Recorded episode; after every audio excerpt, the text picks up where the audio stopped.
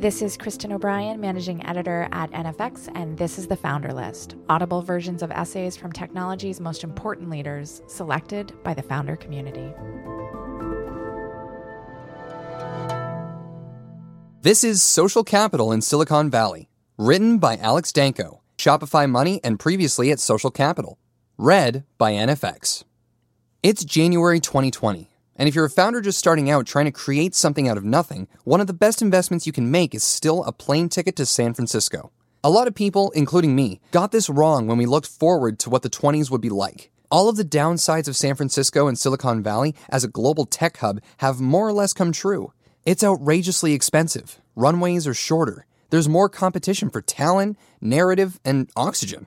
There's no shortage of problems to work on, people to hire, or money in other cities. But Silicon Valley still has this unbeatable advantage, available in abundance like nowhere else, that helps startups get off the ground social capital.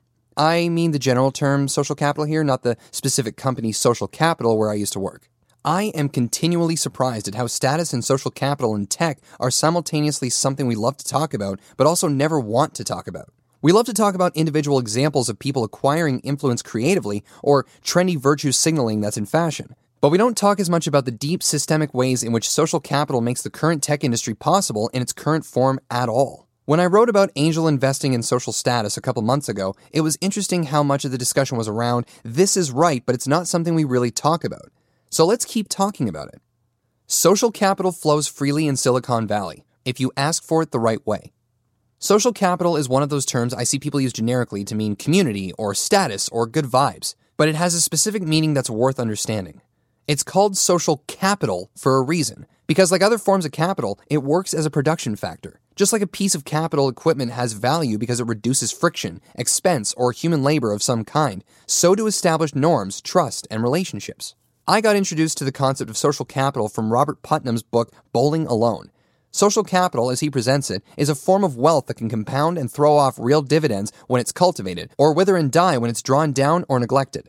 Having access to social capital is a privilege. In the business world, social capital is earned over decades and doled out carefully by those who have it. You can't just give that stuff away. Social capital is especially important if you're trying to build something out of nothing and need credibility and momentum in order to open doors and be taken seriously. Building startups outside of an established tech ecosystem is hard. There's so much inertia and friction you have to fight without existing momentum to draw from. You face a prohibitively steep climb out the gate. Meanwhile, it can be surprisingly easy for newcomers to tap into the social fabric of Silicon Valley and acquire that first bit of momentum, if you know how to ask for it. Those inertial barriers just aren't there in the same way.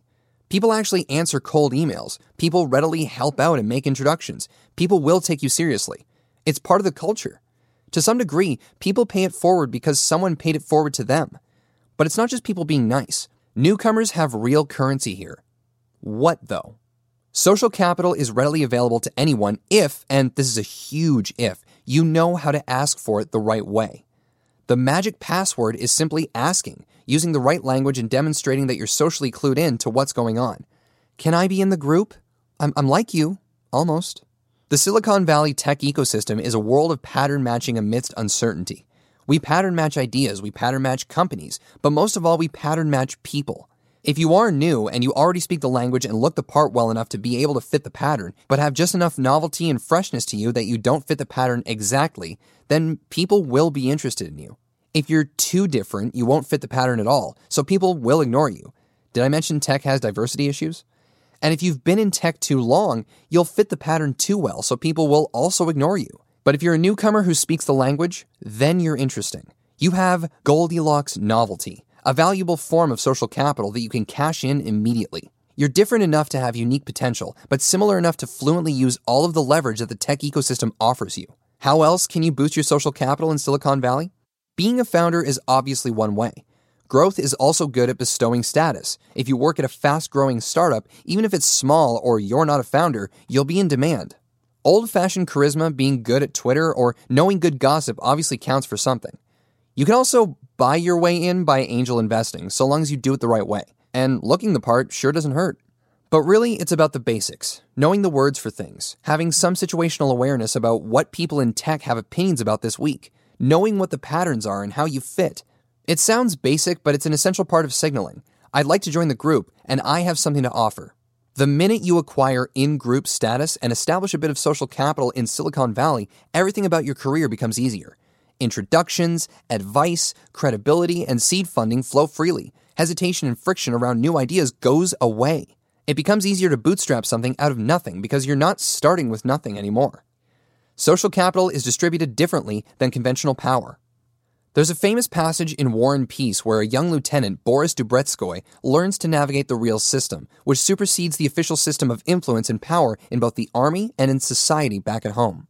Quote, when Boris entered the room, Prince Andrei was listening to an old general wearing his decorations who was reporting something to Prince Andrei with an expression of soldierly servility on his purple face. All right, please wait, he said to the general, speaking in Russian with the French accent which he used when he spoke with contempt. The moment he noticed Boris, he stopped listening to the general who trotted imploringly after him and begged to be heard, while Prince Andrei turned to Boris with a cheerful smile and a nod of the head. Boris now clearly understood what he had already guessed that side by side with the system of discipline and subordination which were laid down in the Army regulations, there existed a different and more real system. The system which compelled a tightly laced general with a purple face to wait respectfully for his turn, while a mere captain like Prince Andrei chatted with a mere second lieutenant like Boris. Boris decided at once that he would be guided not by the official system, but by this other unwritten system. End quote. You can imagine an identical scene playing out in San Francisco today. Substitute the purple faced general with a Fortune 500 CEO, Prince Andrei with a VC, and Boris with a young founder with a small but fast growing startup. In terms of actual real world power and influence, it's clear that the CEO has the most power, the VC significantly less, and the founder virtually none. But not in the unwritten system. In Silicon Valley society, you can easily imagine a scenario where the founder might have the most social capital in the room and the CEO the least. Social capital does not overlap exactly with conventional power or official status. If it did, then it wouldn't be that useful. Social capital is interesting when it opens doors for people who don't have power yet. It's actually much more interesting than conventional power because one is typically a leading indicator of success, whereas the other is a lagging indicator. Potential value is far more interesting than value fully realized. Startups exploit that potential. When working correctly, social capital helps resolve the chicken and egg problem of building something new. For a young founder in Silicon Valley, your social status is the most valuable thing you have. Not only because it can open doors for you, but also because using your social status effectively is like a dress rehearsal for raising money and making deals. If you can demonstrate to early prospects and investors that you're successfully able to promote hyped up equity in your own reputation, it's a good sign that you'll be able to successfully sell hyped up equity in your startup too. This is that special sort of magic quality that hangs around some founders like a halo. You instinctively know what they're capable of because at a social level, you've already seen them do it. What's interesting about this special quality, this halo of status and social capital, is that it's not zero sum. It's not like you're born with it and either you have it or you don't. Confidence is contagious. The more social capital there is in the community, the more status and credibility you can acquire as a newcomer, and the more you'll want to bestow it on other people when it's their turn. That's the special feeling you get in Silicon Valley. It's a place where social capital has compounded, uninterrupted, year after year, summer batch after winter batch. After enough compounding, a paradox emerges. As people join the group who are all similar but slightly different, the group accumulates more new ideas, and yet at the same time becomes increasingly self similar. The tech scene becomes this growing, shifting mass of peers, all similar enough to one another that they reinforce and validate each other's choices, and similar enough that everyone feels overwhelming pressure to perform. Competition is everything. The renewable energy source at the core of Silicon Valley, which drives everyone to work hard, comes from this tension. I love you for being just like me because it validates me, and I hate you for being just like me because it makes us rivals. The more you've bought into the group and benefited from its social capital, the more confidence you'll feel for what you're doing, but also the more pressure you'll feel to not let your peers down. Over time, social capital and conventional capital tend to converge. There's a controversial but widely practiced maxim in Silicon Valley that the original founding team and first few employees should be as similar to one another as possible. First, you're so fragile at that stage, any unnecessary friction will derail you. Second, because what you're doing is hard, and you need that peer group tension to push through the early days. These early founding and hiring decisions, where social capital matters more than anywhere else, make their lasting imprint through stock options. The wealth generated by a successful startup, which accrues disproportionately to its early members as opposed to its later ones, explicitly trickles down along social lines. Social capital is anti fragile. It's either chaotic and growing or orderly and shrinking. One of the big themes of War and Peace, which is the best book on social capital I've ever read by a mile, is a phenomenon I don't think there's a name for, so I'm going to give it one social fog of war. Social fog of war is a counterintuitive concept. In order for status and social capital driven social systems to work optimally, they must be opaque. You can have a sense for who's at the top and who's near the bottom, but the exact position and relative rank of anyone's social status in the community should never be precisely knowable. Social fog of war means you should never actually know at any given moment who is above or below whom. Why is this so important? You can understand it intuitively with a little thought experiment courtesy of Venkatesh Rao's famous series, The Gervais Principle. Imagine you're in a group of 10 people, and group membership is cool and desirable. You might have a sense of who's the alpha of the group, who sets the tone for why the group is high status. You might also have a sense of who's at the bottom and lucky to be there. But for everyone in the middle, their relative status is illegible. Hard to say whether Alice is cooler than Bob or whether they're above or below average status. If everyone suddenly became aware of each other's relative status, it'd be a social disaster. The group would collapse. The people on the bottom half will be made aware of their inferiority. They'll feel self conscious like imposters and the people in the top half will become aware of their superiority. They'll feel pressure to break off from the group, which is obviously bringing them down. Ignorance was bliss. The illegibility and opacity of intragroup status was doing something really important. It created space where everyone could belong. The light of day poisons the magic. It's a delightful paradox. A group that exists to confer social status will fall apart the minute that relative status within the group is made explicit. There is real social value in the ambiguity.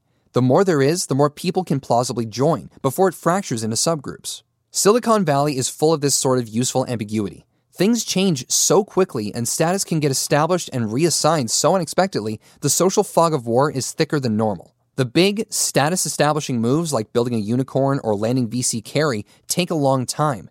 There's a lag between what you're doing and when it pays off, and all the while, your status will be indeterminate. This embrace of ambiguity is best expressed in the tool that founders use to raise their first round the convertible note. Part of the appeal of convertible notes is that, unlike a priced round, you only have to agree to a valuation cap. It lets your startup's implied value sit comfortably and illegibly in a fuzzy range, rather than explicitly higher than this comparable but lower than that comparable. It works the other way too. When the pref stack wipes out all the common in an acquisition, a lot of employees keep the halo of having worked for a company that exited for $500 million. There are a lot of people walking around San Francisco right now whose peers believe they're a lot richer than they really are. If the curtains suddenly got pulled back on a lot of these non fortunes, it'd be a big problem. Social fog of war keeps things opaque for the collective benefit. Sar Haribhakti wrote a thoughtful blog post last year that pointed out something else. The brand name credentials in Silicon Valley rotate more quickly than they do anywhere else. On the East Coast, it takes a decade for the default high status credential to shift from working at an investment bank to working in management consulting to working for a fund. In San Francisco, credential rotation happens much faster, every two years or so instead of every 10. At face value, this is useful because it helps rotate out defaults at a healthier clip. But it's helpful from a social fog of war perspective too. It's useful that no one knows whose stock will rise next year. This is a really good thing. It's a lot harder to segregate people according to their credentials when the credentials themselves are constantly in flux, delayed by years, or otherwise uncertain. And when status is indeterminate, there's more room for you to belong. Social fog of war allows social capital and in group status to scale to larger numbers of people. Silicon Valley is a place where status is a giant mystery box, and precisely because of that, it's a place where social capital is available to the community in larger and more powerful quantities than elsewhere. I don't want to go full Taleb on this, but this concept of anti fragility is really applicable here. Social capital is anti fragile. It thrives under conditions of disorder and it suffers at rest. This is a big lesson in war and peace, by the way. If it's growing happily and chaotically, a group can continually accommodate new members without diluting the social capital of the group, so long as opacity is maintained. More disorder, in the form of rotating credentials, status illegibility, and a continual influx of new people, makes for more social capital, more collective confidence, and more communal benefits for those who share it. The thicker the social fog of war, the longer social capital will be able to compound uninterrupted before splinter groups start breaking off. But when status becomes more codified and explicit, then the social capital of the entire group gets threatened. Clarity and order tilt the game theory away from the communal group and towards less productive posturing and gatekeeping. This is why so many startup incubator programs, mentorship programs, and support networks fail so abysmally. The formal roles, titles, and milestones that they impose, even if individually sensible, break the eligibility and inclusion. The golden rule of Silicon Valley. You've heard me repeat this over and over, but I'm not going to stop. Silicon Valley works the way it does and successfully as it does because it has a rich social contract that governs everyone's behavior. Without that social contract, Silicon Valley tech becomes just another industry or just another bubble. One of the most important parts of the Silicon Valley social contract is the code of conduct around how you interact with people above or below your status level. There's a kind of golden rule that's in place if you participate in tech. Treat others as if they might be the next great founder. Status eligibility is a virtue. This is where I really agree with what Michael Seibel was saying the other month, which prompted the angel investing in social status post. The Bay Area is different because many more people have experienced upside regret. Hang around for enough time in the Bay Area, and at some point you will meet someone, although you won't know it at the time, who goes on to do something wildly successful. If you brush them off, it'll come back to haunt you. This will really make you pause every time you meet with someone new for the first time, because this new person might be a special founder too. Since there's a chance they might already be on a status rocket ship, you'd better treat them with that possibility in mind. One overarching theme I've noticed over the past year or two is that explicit, codified status is coming to Silicon Valley. It's not barging in and making a big fuss, it's creeping in quietly. And it makes me a bit worried. One way that explicit status is showing up these days is in the incessant virtue signaling, which used to be a harmless distraction but feels like something more than that now. It's like members of the in group, conscious that it's getting crowded in here, feel the need to impose a bit of a tax or a bit of a purity test to see who exactly is virtuous enough to be really considered in the in group. Oh, you did six angel investments this year? That'll score you some points. Resting heart rate below 50? Wrote some blog posts that hit all the right notes? Great, you can stay in. So long as you keep up the effort. Oh, you can't make it three times per week to the boxing gym? Sorry, no room for you in our group. Another trend that's a lot more explicit is the supposed rise in private group chats, where people say what they really think. Listen, I'm in some of these chats, and I promise you, they are not a new invention. They're just exclusion, gossip, and pseudo intellectual circle jerking. They are the opposite of punk. But they convey something worrisome which is the idea that if you're not in these invite only chats, then you're missing out on the real scene. Sometimes I feel like the main point of these group chats is being able to announce on Twitter that you're participating in them. There's nothing wrong with private conversations, but escalating social pressure to be in these conversations is another story. Another trend that's better intentioned but still suspicious to me is the increasing interest in curation, especially for people, that's propping up everywhere in response to there are so many people in tech now and so many ideas. How can we make sure the best ideas and the best people can get discovered? That's a good goal, and to the extent that it actually promotes talented people who otherwise wouldn't get recognized, and that's great. But the other side of curation is exclusion, and the common basis for both of them is legibility, clearing out the fog and shining the light of day on what's out there. I can see why you might want this, but be careful what you wish for. That being said, there's also plenty of evidence that the state of social capital in Silicon Valley is stronger than ever. The recent Front Series C, led by a bunch of individual enterprise software founders, for example, is just absolutely awesome. What a triumph of social capital in the ecosystem that individual people are willing to write checks like this. Expect to see a lot more of this, by the way. Startup founders and employees who are sitting on huge social capital reserves and paper stock option gains now have more options to reinvest their wealth back into the community immediately. People are figuring out that swapping their non liquid equity for other founders' non liquid equity is a doubly good deal. It lets them diversify and it multiplies their social capital with every reinvestment. If this plays out the way it could, it could compound into yet another massive advantage for the Bay Area over other startup ecosystems, simply because you need a critical mass of people and social capital in one geographical location for it to work. The 20s will see San Francisco face down some really big problems, and we'll see if the city makes it out better or worse. But the wealth of social capital they've compounded will remain an undeniable asset to the tech community for a very long time. For more audio essays from the people who've built companies like Instacart, Facebook, Trello, HubSpot, and Dropbox, visit the founder list at nfx.com or subscribe to the NFX podcast at podcast.nfx.com or wherever you get your podcasts. I'm Kristen O'Brien, and this is the founder list.